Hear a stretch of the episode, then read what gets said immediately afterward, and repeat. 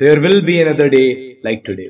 All will be the same, but by then I will not have a name. For I will be gone, a collection of stardust, energy, loose convictions, vices, and aspirations. Some fulfilled, another extinguished. Lost, gone, karma, moksha, arrest. Describe me however you wish. Just know nothing would hurt me now. But just because you're here, I wanted to have a few words with you. My final words. First of all, let me clarify. This was my first time being dead, so I had no prior information or knowledge on the topic. So understand this before you proceed. There's nothing I can tell you about death except that it sucks. More for the survivors. Look at me. You can't. Cause I'm dead. Boom.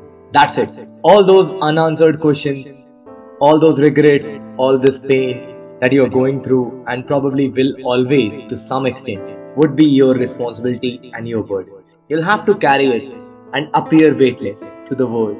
And I mean everyone.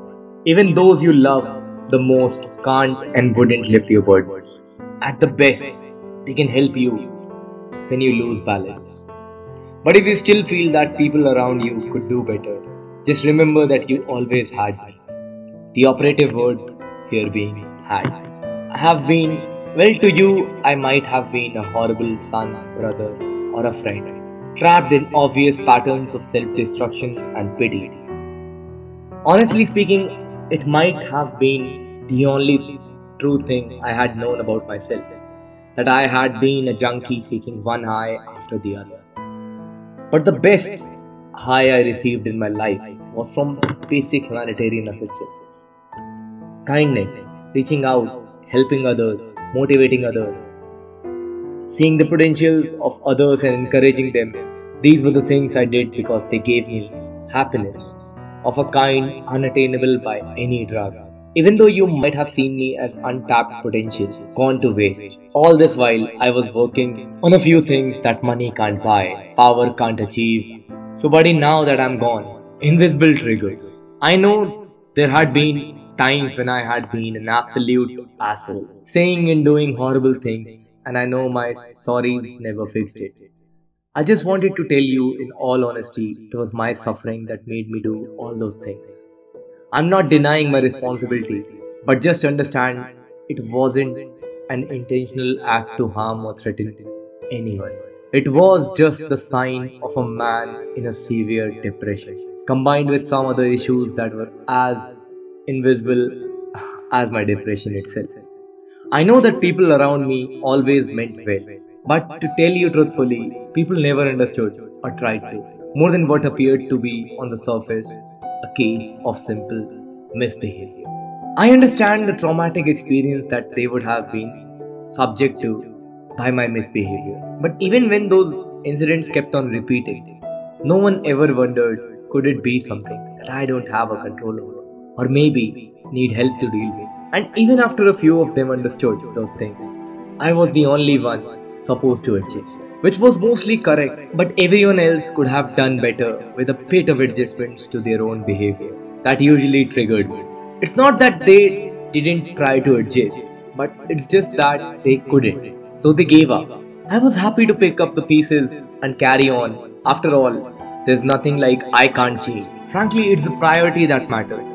If you're self absorbed and you know you are, you know that there are certain small things that you can do that would minimize the chances of the other person being triggered, then you're simply using crutches of I can't change. Be it for whatever reason. I'm not saying that you are wrong. It's not for me to decide. I'm dead, man. I don't do shit. But if you felt guilty back then, or are feeling guilty now, or even angry because I have triggered something you weren't going to deal with, please don't be angry. Don't feel guilty.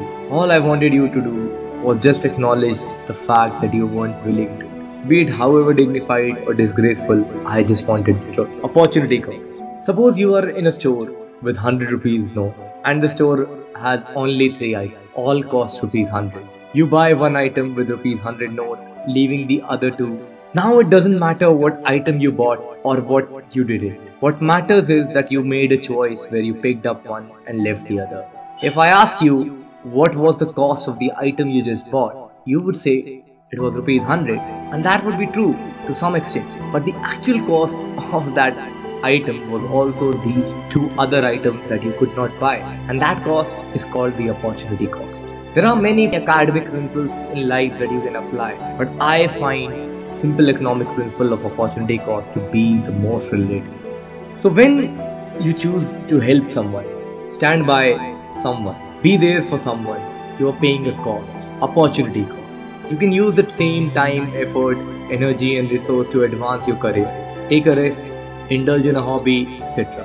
Similarly, when you are choosing to not accommodate or help someone, you are still paying a cost.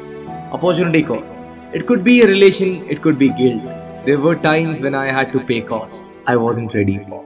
But for the people around me, my friends and family, the cost was something I was happy to pay. Trust me, while being there for someone and adjusting to accommodate them and their shortcomings, also while helping them improve, is a lot for anyone to take on. Because you have to take care of yourself too. It can be overwhelming, but your efforts can save a life. It can also be yours. When you open yourself up, it might be painful, but your efforts are not lost on the person you're there for. Also, on the plus side, it builds character, you develop empathy, you get experience, you get to experience the world from the perspective of others. It's sad that my time on earth came to an end. It's even sadder that our time here is coming to an end. If you would have met me in my end days, I would have told you about all the things that flashed before my eyes. All the memories my dying brain kept playing in my head. To be honest, not one of them were of something tangible or professional. It were memories of us, our first meeting, our happy times, our sad times, your undying support for me, your sweet words of wisdom and encouragement, your love and your affection.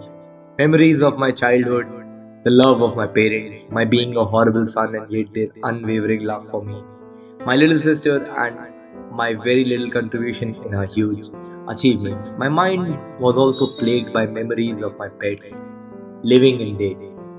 My time with my friends and family, my partners in life and business, those places I had a connection with, my time with my friends from the school, college, and life. Works as a great sedative, numbing my pain as I close my eyes. Those long phone calls keep playing in my ears. The memes I made for you are flashing in the dark of my closed eyes.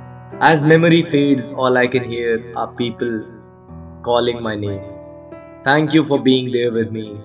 Sorry, I couldn't do more for you. I have always wondered about death now I feel I should have wondered more about life and the people in it. I know my death would be an insignificant event, but I realize this now. It's not about being remembered after death, it's what makes my life significant. It is the people in my life who made me the person I was. It is the interaction with those people, animals, and places that made my life significant. So, even though my death is insignificant, thank you for making my life significant. It's time to go.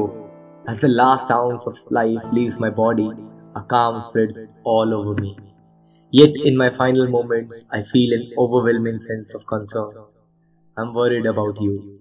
I'm worried something I'll never be able to take care of again. Sorry, partner. Please take care.